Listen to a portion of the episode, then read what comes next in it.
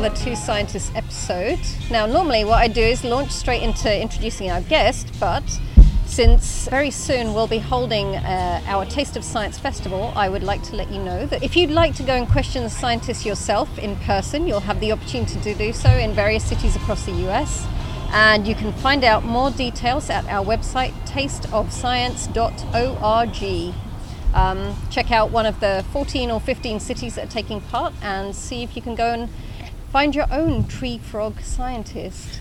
so, on that note, I will say hello to our speaker this evening, who is Taegan McMahon. Thank you for joining us, Taegan. Hi, thanks for having me. How are you doing? I am doing wonderful. And actually, Taegan was one of our speakers at our festival last year. Yeah. How was that? That was fantastic. It was such a cool experience to walk into a bar and just sit around and chat with people about what I do. And the questions I got were just awesome and unexpected. I loved it. Yeah, it was very cool. I, I believe that you came along with some of your specimens. Yeah, I brought in a huge Cuban tree frog and fed her crickets, and it was pretty awesome to watch this like crowd of adults like squealing with joy watching this frog eat. It was pretty awesome. So, um, before we launch into the actual research that you do, can you tell us a little bit more about your background, where you trained, and how you ended up doing what you are? Yeah, so I um, was born into a family of biologists, so I really had no chance of not going down this career path. Um, my mother is a, zoo- is a zoologist, trained zoologist. My father, a marine biologist. Uh, my brother is now a marine biologist, and I am an ecologist. So, so that the apple does not fall far from the tree. And we grew up next to a botany professor, and so we spent all of our time as children running around in the woods with um, ecology teachers telling us about what we were looking at. So there was little chance I wasn't going to do it. um, so I went to um, college in Maine. And when I was there, I actually, my college advisor was a woman who started a program in Costa Rica that was to save, um, basically, little kids gave her pocket change and she donated that money to try to buy rainforest um, in Costa Rica. And I had participated in that program as a little kid.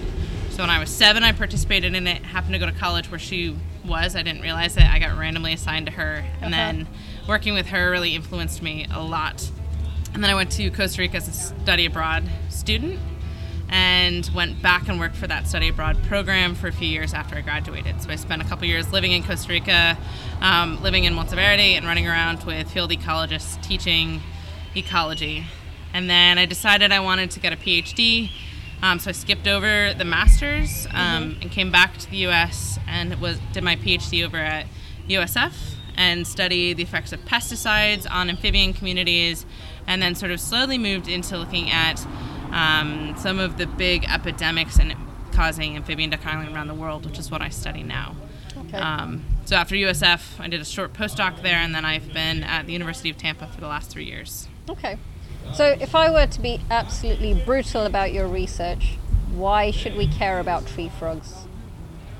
Yeah, I mean, there's so there are so many um, there's so many angles. So for me, they are um, what I fell in love with as a little kid. There's this picture of me as a three-year-old picking up a toad and kissing this toad, and I remember thinking, like, am I gonna get in trouble for kissing this toad? You didn't think he was going to Um, turn into a prince, did you? No, no. I just wanted to. I just wanted to show the toad that I loved it, which is like what a three-year-old does is to kiss it, right? I'm sure the toad was not into it, but I mean that was those organisms like frogs, toads. They were what totally drew me to the environment, right? So there's this argument that this is a group of animals that really does for many people. They're charming, they're wonderful, they're cool looking. If you think of the red-eyed tree frog, it's this sort of emblem for the rainforest. So.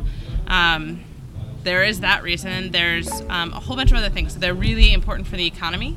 They are an important food source um, for humans around the world. They are farmed throughout the United States, and we are probably one of the, the on the lower end of consumers for frogs. But around the world, people eat them. They are also a really important resource in the environment. So they're one of the largest terrestrial biomass that gets consumed. So small. Um, rodents eat them, predatory birds eat them, um, even fish eat them, right? And they eat all of our pests for us. So they eat mosquito larvae and they eat um, all sorts of detritus and stuff that's found in the ponds and help clear up ponds. So they are really, really important in the environment. They're what we would call a biological indicator species. So they also are people use the phrase the canary in the coal mine. So it's the idea mm-hmm. when their populations start to decline, that means something's going wrong in the environment. Um, part of that is because they live on the land and they live in the water, so they're impacted both by the things that happen in a terrestrial space and the things that happen in the water. And then to even go further, they have a really similar immune system to humans. So they're a really important group to look at when you're looking at the effects of pesticides on um, the immune system. We can have we can kind of get an idea of what might our immune system might do or how our bodies might react by looking at how an amphibian's body reacts to a similar um, contaminant. Yeah, that's really interesting. I guess I didn't start thinking about this until we spoke to um, another one of our speakers a couple of months ago who is a, a neuroanatomist and he studies how the nerve system develops. And you know, you always assume that the the animals that we have that people on, constantly think of as lab animals like mm-hmm. rats and mice and so on, they form the models for everything. And he actually also studies. So for some things, chickens are closer to humans. Right. So yeah, it's kind of cool to discover that there's a part of frogs that's actually closer to us than potentially other species. Yeah, absolutely. They their bodies respond with the same type of stress hormones that our bodies respond. They have really similar white blood cells, so all of the cells that are used for the immune system are the same between the two different groups. Mm-hmm. But so. you study then um, fungal infections within the frogs specifically? Yeah, so I, I study, um, it's sort of funny because I study the impacts of the chytrid fungus, which is a fungus that's totally unique compared to other types of fungi out there.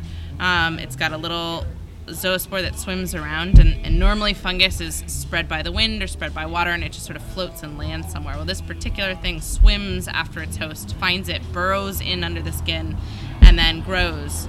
Um, and it impacts amphibians, and for a really long time, because we started suddenly seeing um, amphibians dying off super rapidly. These huge populations were gone in three weeks. Wow. Um, species were gone in some of the time, sometimes um, you know a week or two, or sometimes be three or four months, and all of a sudden that entire species is gone. Um, and so the chytrid fungus is associated with amphibians because we noticed that frogs are dying, and then when we figured out they were dying from this fungus, we we figured this was a an amphibian specialist, meaning that it's only eating amphibians. Mm-hmm. Um, a lot of the work that I do now is actually looking at one, how do we handle the infections in the wild and in terms of conservation? Um, but two, what are the other things that the fungus lives on? So even though I do a lot of work with this fungus that's impacting amphibians, I actually look at it in non amphibian species. Okay. So, how exactly do you go about studying this? Um, so, this fungus is, um, I mean, I say luckily, but sort of a strange way of putting it, but luckily we can grow it in the lab really easily. Um, there's, um, we can basically keep it in a liquid broth. It's a really simple protein that it'll consume in broth. And so you can put it in this jar and give it food, put it in the fridge, and it will grow like that for months. We then can take it out, and it's um, because it is actively burrows into its host. We can just squirt it on the back of a frog, and it will actively burrow into the skin of the frog. Um, if we're studying the fungus infection in an aquatic animal, so something like a crayfish, which is um, living in water, we just squirt it into the water, and the fungus does its own thing where it looks, searches out the host, and will actively infect them. Wow, that's terrifying. Yeah, um, there was a, a, dude who did work on humans, and you cannot grow it on humans. So that's at least yay? a nice thing. Yeah, yay, I guess. um, but for a long time, it's thought to only grow on amphibians, and we're finding that that's just not true. That it grows on all sorts of things.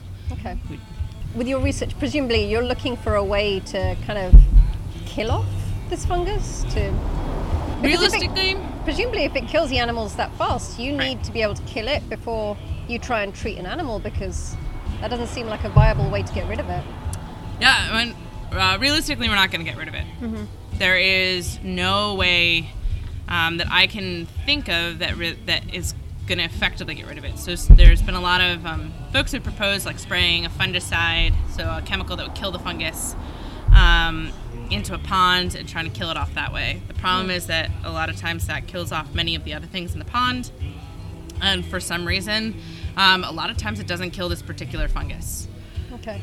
So you can't really get rid of it using chemicals the way we might have in the past. Um, it's now we found that it lives on all sorts of other hosts. So some of my PhD work, we figured out that it lived on crayfish, and so we went to Louisiana, for example.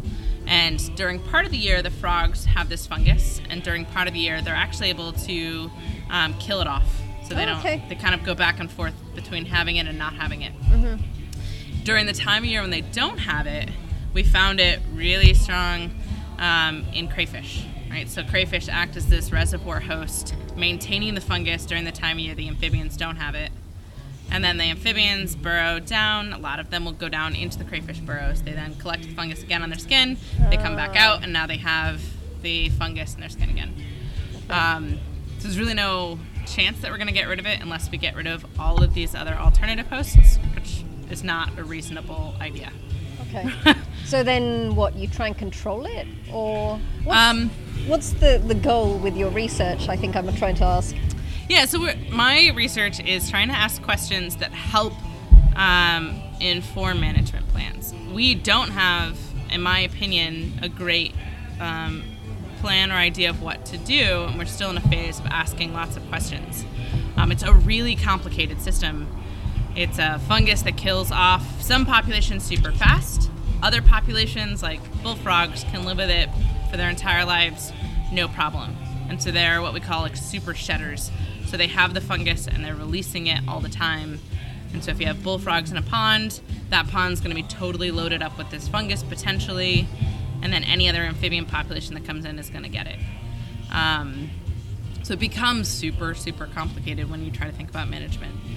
Some of the work we've done more recently is to look to see if we can actually induce what we call acquired resistance, and it's almost like the idea of vaccination.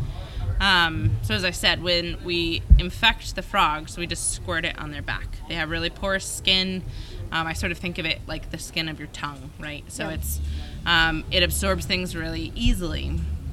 So we figured out that you can just take dead fungus, so it's no longer going to cause an infection, and squirt it on the frog's back. And over time, given multiple exposures to it, the amphibians actually build a, a resistance to the fungus, and they don't, when they're exposed to the live fungus, the infection's much lower. Okay. So it's possible that you could, in theory, vaccinate these frogs um, by exposing them to dead fungus repeatedly. It's that's still gonna we still have like a ton more work to do to figure out if that's actually viable. Like, can you do that in huge, vast ponds? We have no idea. Can you just flood a pond with the dead fungus? Um, is that going to be enough to induce this response? We Yeah. don't know. Does that impact anything else in the ponds? We don't know. Yeah. Um, so we're now asking a lot of those questions. Okay. So, how widespread an issue is this? Like, you were talking about Louisiana, so obviously there are local areas where um, the animals are impacted around here. Yeah, it's absolutely all over the world. I think Antarctica is the only place that we're pretty confident it's not found. Wow. Um, but there's also no frogs there, Yeah. and we haven't we haven't looked at any of the other groups, so who really knows, right? Um, it's found all over the world, and it is. There's sort of two debates out there as whether it is um, has always been everywhere, and suddenly with global change, climate change, and things, we're seeing um, a shift in the environment that's allowing it to now be really pathogenic. Um, or the other idea is that humans are spreading it around. Um, either way, it's all over the world. Um, many populations, I would dare to say, most populations have been exposed to it. Some have dealt ri- with it really well, um, and others have been completely wiped out. There's a, a group called um, Atelopus, so they're throughout um, Central and South America, and I think it's 70 something, 76 out of the 110 species have gone extinct Oh, because wow. of this fungus. Yeah. Um, and there are groups, it's really cool. There are groups that, when they realized they were going extinct, they started tracking where the fungus was and they started pulling um, the last few adults and keeping them in captivity. So the Smithsonian Tropical Research Institute maintains them they cleared them of the fungus and they're surviving in captivity, and their hope is to be able to re-release them. Mm-hmm. Um, but we can't do that until we figure out a way to do that safely. Yeah. Yeah. And potentially, I mean, you don't know if you're ever going to be able to do anything about that. We don't. Absolutely, yeah. Um, one of the things that's amazing and wonderful is that there's evidence that a bunch of populations that we thought are extinct are coming back. Oh, okay. So, um, a few years ago, I was in Costa Rica with um, a man named Mark Wainwright. He's a British naturalist, so he's a self-taught naturalist. Who's actually his main career was to do the illustration guides, so like field guides for Costa Rica.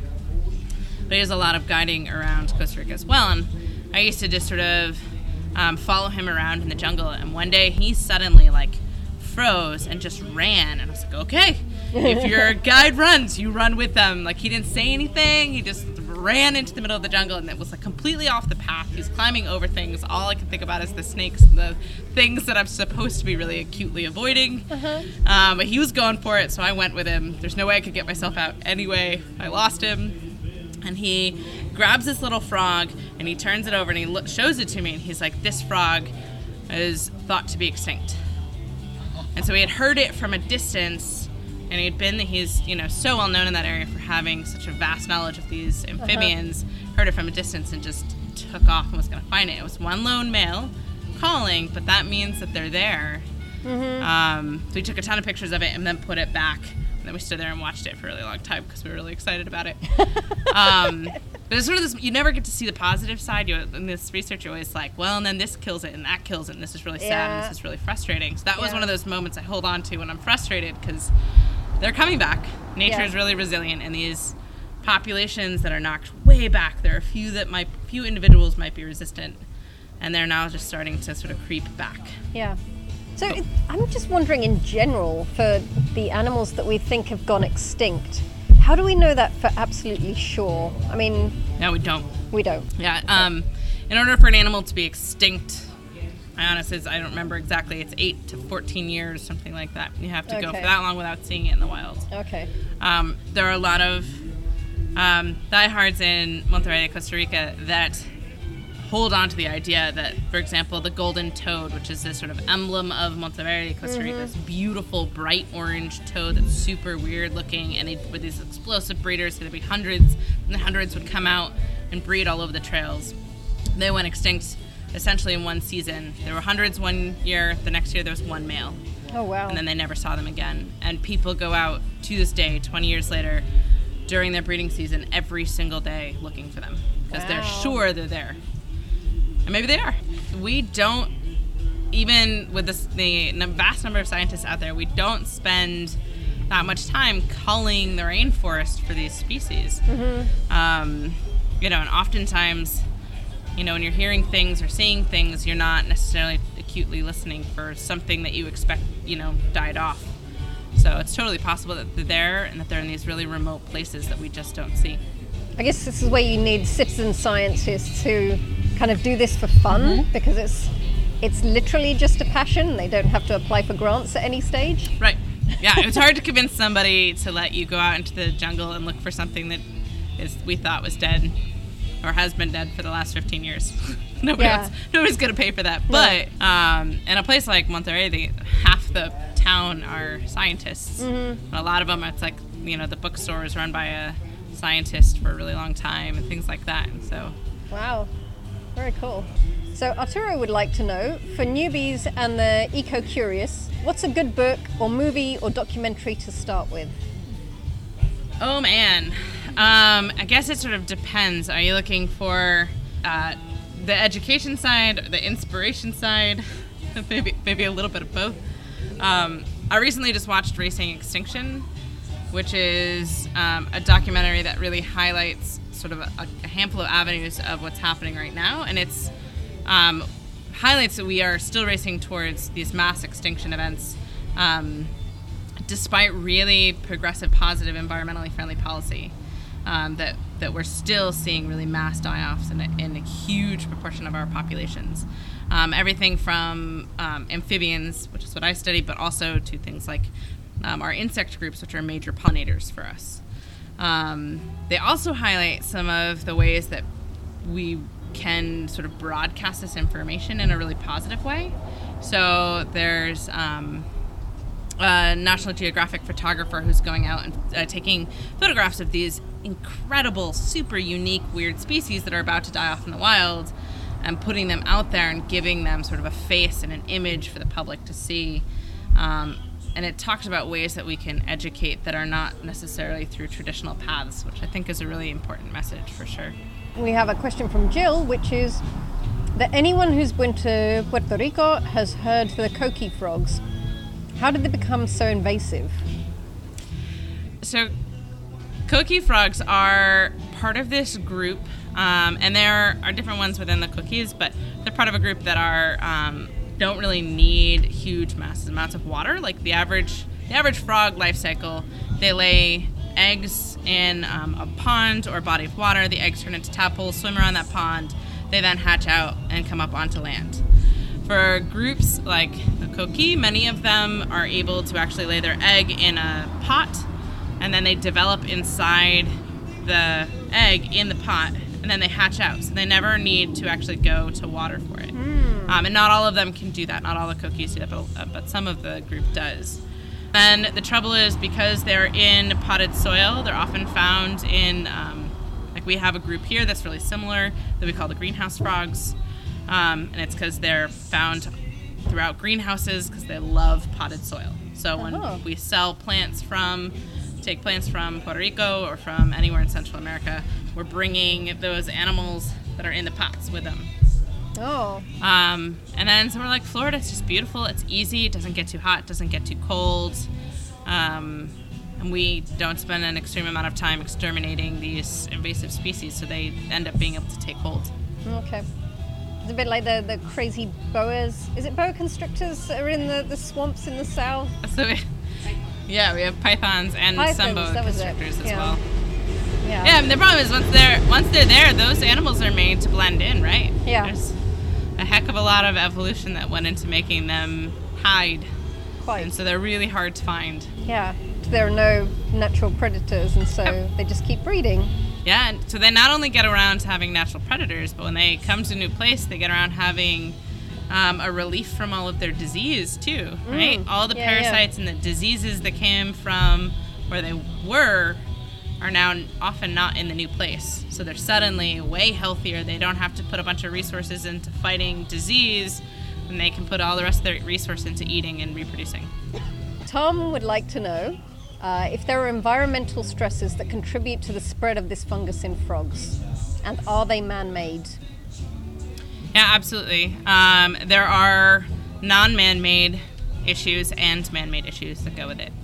Um, one of the big issues with any disease is um, if you're exposed to multiple stressors at the same time, your body can't handle the disease as well. So, amphibians spend a good portion of their development in pond water, and if they are exposed to things like agrochemical um, or agrochemicals in general, um, pesticides, though when the rain comes down and hits the um, farm fields, it washes all the chemicals off the farm into the ponds that are around there.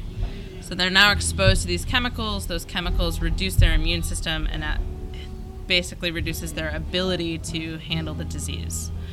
Um, so that's one major issue. Another is that we've reduced habitat really dramatically, mm-hmm. um, and we have encroached upon their habitat. So we've walked into the forests with boots covered in the fungus and brought it in. Um, you know, on, the story no one wants to, to tell is that I'm sure scientists have done this, right? Mm-hmm. You want to go in and investigate it before we understood how the process worked. It's really easy to bring that in with you. Um, when I lived in Costa Rica, I talked to a lot of farmers who would take um, crayfish and they put them into like Gatorade bottles, and then they would take those Gatorade bottles to the top of the stream at the top of the mountain, and they dump them up at the very top. Because the mm-hmm. idea is that if they see the top of the stream within a year or two, the entire stream will be filled with crayfish. Uh-huh. And now we know that the crayfish is a um, host for this fungus, and so even if the fungus wasn't there originally, now it's yeah. got a host and it's there. Okay. So he also asks, um, well, he says you mentioned uh, that there are management plans. So who manages the frogs? it really depends on where you are. Um, in this area, you have to ask, um, like Fish and Wildlife, if you want to go out and collect frogs. Um, any work that I do, I do with invasive species. And the idea there is that um, we're pulling anything out of the environment, we're pulling out invasive species which are already doing harm. But if you want to do any work with frogs or if you're doing any collecting with frogs, you have to ask Fish and Wildlife for permits to do that. Um, and then there are a lot of policies for our waterways, which are um, managed by small local groups as well as groups like the Environmental Protection Agency, things like that. Um, if you're in Central America, a lot of the protection comes from groups like the Smithsonian Tropical Research Institute mm-hmm. um, or smaller university groups, or like in Monteverde, much of their land is managed by private conservation groups that are managed by the people in the town that actually live there. So it's really local effort. David tweeted us, You made a good point explaining why we should care about amphibian research, but is that the reason you do research on them? Um, the reason I do research on them is because I am driven by an inner love for the environment and for amphibians. I mean, there I can I can justify doing the research from the economic standpoint and from the um, sort of scientific standpoint, but my my drive is the fact that I love it and I love the environment, and they're a really great way to ask what's going wrong mm-hmm. um, is by looking at this particular group, and it gives us a lot of information about what's happening in the environment if we look at them. Okay. And he also asks, what makes Costa Rica such a mecca for amphibian research compared to places like Florida where you're based? Yeah, so I do a lot of research in both places, for sure. Now I'm in Florida because I can do work with amphibians all year round. Places like Costa Rica and um, Panama, which is where I do most of my tropical research, are filled with this diversity of amphibians that is just far surpasses Florida.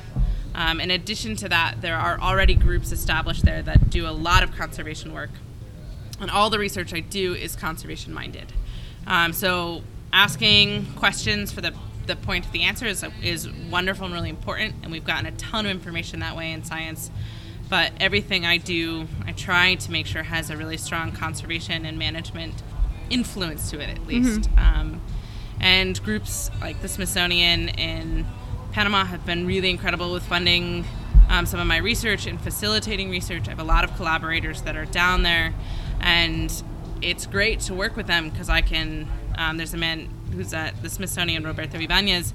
I can go to Roberto and he'll just walk me into the jungle and say, "Oh, okay, so right off this, you know, we're gonna take a right at the boulder and down this, and you're gonna take a left at that big tree, and here is this population of glass frogs. Mm-hmm. You know, and there's no way that I could wander around the rainforest and find that myself. These, yeah, yeah. The folks that are there, that are living there, that are just so entrenched in that system, know it really, really well. Mm-hmm. Another one of our tours. Um, so he's he asks, are all extinctions bad? Oh, that's a really hard question. Um, I would argue all extinctions are bad, and it's hard for me to say if all extirpations are bad, which would be a localized extinction. Mm-hmm. Um, the overall extinction of any species reduces biodiversity, and it has been well shown that biodiversity equals stability. Mm-hmm. I have had a lot of people ask about whether you know losing a particular group in a particular area is really bad, and would say most of the time, absolutely. Mm-hmm. We don't really have a great understanding of everything that they do, and we don't have a great understanding of all of the sort of interconnected pieces in the environment. So mm-hmm. people always want to get rid of things like mosquitoes, right? Mosquitoes yeah. are one of the most important um, base food items out there. Mm-hmm. They feed our fish, they feed our amphibians, um, and then and many more things than that. And then that leads up the trophic level to these things that are absolutely incredible, like bald eagles, right? Which people fly around the world to see. These really yep. beautiful organisms that we treasure. Without the base of the food web, we don't have those those larger, bigger organisms. Mm-hmm. Yeah, so while we're squatting them away in Florida, we have to remember that they're important for other things. Absolutely. And realistically, the ones that we hate so much um, are not the ones that are found out in the environment, which is often yeah. where we spray for them. Right, we're spraying the ponds, And the ones that bite us are the ones that grow in our backyards in the little puddles and things that we should be dumping anyway. Mm-hmm. Yeah. So given that you, you know, your your parents, you said, are also biologists and they've studied these kinds of things, do you think the frog world is changing faster now, or do we not know that? Yeah, I mean, so I mean, I can sort of answer with with the two different parts. That one, the frog world is absolutely changing faster now, um, and only in the last year have we seen um, maybe some sort of hints of a positive message coming out with some of the populations coming back. Um, from my family's perspective, um, you know, we we spent most of my childhood um, living really simply and then traveling around the world, and my we would my parents were really into photography so we would spend a lot of time photographing things. So not only were they biologists but they spent a lot of times like very much sitting in a pond um, waiting for things to happen and that's how i spent my childhood. So by the time i was like five or six i could identify the difference between salamander tadpoles and all the different species of frog tadpoles in my um, where i grew up. And doing that as a little kid, when I go back to those same areas, uh, my mother and I just went hiking um, this past fall in the same area, and we were she was talking about the fact that there's the same species are just not there. There's only two species left in the state park that's right next to my house. Oh, wow. Um, that we used to have there were six when I was young, and now there's two. And it's possible the others are, are there, but you know, what she watches that stuff. She goes out every spring and she looks at them and, and checks out where the different populations are, and they're just not there anymore. Um, and that's sort of that citizen science thing. My parents have both now moved into medicine, but they still spend an extreme amount of time out in the environment around them. That's really nice. Yeah, it's awesome. Yeah, well, I, I didn't realize that I grew up in like a weird family. like I realize now looking back at it that like we were that family. Like my mother brought home roadkill, um, and we dissected it at the kitchen table. Um, my father had one rule we were not allowed to have snakes in the house, but other than that, we had we grew up with um, frogs and lizards, and we took all the weird animals that nobody wanted at the Humane Society, and those just became our pets. And we spent like all of the first pictures of me as a little kid are me strapped to my dad's back in a backpack carrier, and we just they just took us hiking, and I'm like to think that it was like to teach my brother and I about the environment, but I think that they were just so driven to be out in the environment and and they just were determined to take these little kids with them. And then they produced two ecologists. So Well, there you go. right. Well, so you'd probably get on very well with Joel Brown. He's very similar in terms of his love for animals, except his pet is the squirrel. yeah. Like he's got a thing for oh, squirrels. Etienne asks us, when did the first frogs appear on Earth, and have they changed a lot since? Oh man. This is like so what's what's funny about this is this is basically the question that my I had on my dissertation defense that I oh, didn't Oh, wow. answer correctly. And my answer was cuz one of the guys in my that did my defense was an evolutionary biologist and he studied the evolution of frogs. And I just looked at him and I was like, I don't know, but I know who to ask. Man, I really should know when the first frog appeared. The first sort of amphibious group, though, was this group that came. Um, they were fish like organisms and they moved up onto land by slowly developing more and more bony, um, sort of articulating fins. And so they probably hung out, that group probably hung out at the edge of the pond for a while and then would stay in the water. And then slowly it became, an, you know, more advantageous to get up on the land. There's lots of other food sources. Um, that group then split into uh, basically all of the terrestrial groups that we have. So we've seen them change really, really dramatically over time. Um, but man, I should really know exactly when it was. Wah, wah. Right? Sorry, Dr. Mushinsky. On that note, though, thank you so much for coming out to speak to us this evening. It's been an absolute pleasure. Yeah, thank you very much for having me. This has Yes. been wonderful. Far more enlightened about frogs, I think. That's great.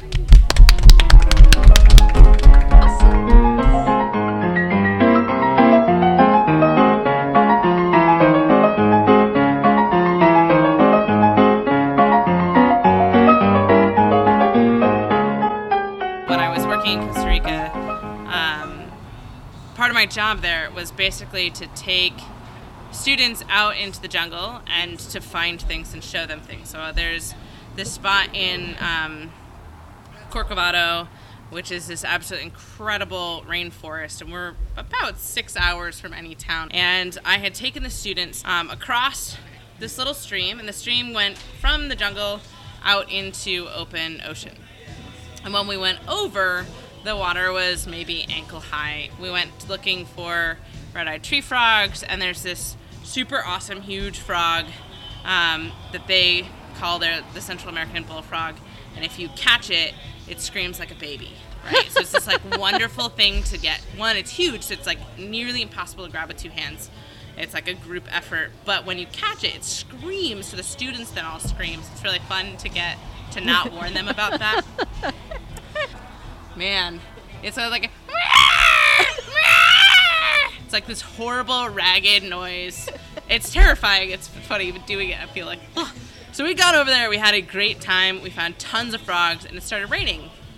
Um, and in the tropics, it's it goes to torrential downpour that is unbelievable and unbearable. So it started raining, and we went to go back because I suddenly realized if it's going to rain this heavily, getting back across that little ankle high stream might become an issue. Mm-hmm. So we got up to the stream. I've got 30 students with me and my um, the other TA. We've got two huge flashlights, and everyone's got their little flashlights, and I've got this big bag worth of gear and stuff. And I send um, the guy that I work with over first. So that way we have a flashlight on one side and a flashlight on the other side. The water had gone up to, like, so you had to swim across kind of depth. You couldn't touch the bottom in the middle. We then start sending students across, and they're swimming across, and it's totally fine. And I've got um, this bag with a bunch of camera gear that I'm about to go, and I'm holding it on top of my head. Um, I'm not a graceful human, so this is an experience for me to try to balance this bag on my head and the flashlight um, to go over. And I hear everybody getting really nervous. I hear my my um, work partner. He's just like, um, hmm. I I mm, I'm like, oh no! If he doesn't even want to tell me, this is really bad. He's like, I think you need to swim faster. It's like, okay, so I'm swimming faster, and I look over where their lights are, and there's two sets of crocodile eyes. And these crocodiles are like 12, 13 foot crocodiles. These could eat me so quickly. It's this like moment of like, do you just start, do you float and pretend to be like dead, or do you continue to swim? And so I went with the continue to swim, and around that time they disappeared under the water. And I just to date have this like pit in the bottom of my stomach every time I think about it. They went under the water, they never came back up. I got out of the water and they came up about a foot behind me. And I'm just like, all I could think of the fact that I sent 30 students ahead of me into the like, all of which swam just gracefully across in front of these huge, huge crocodiles.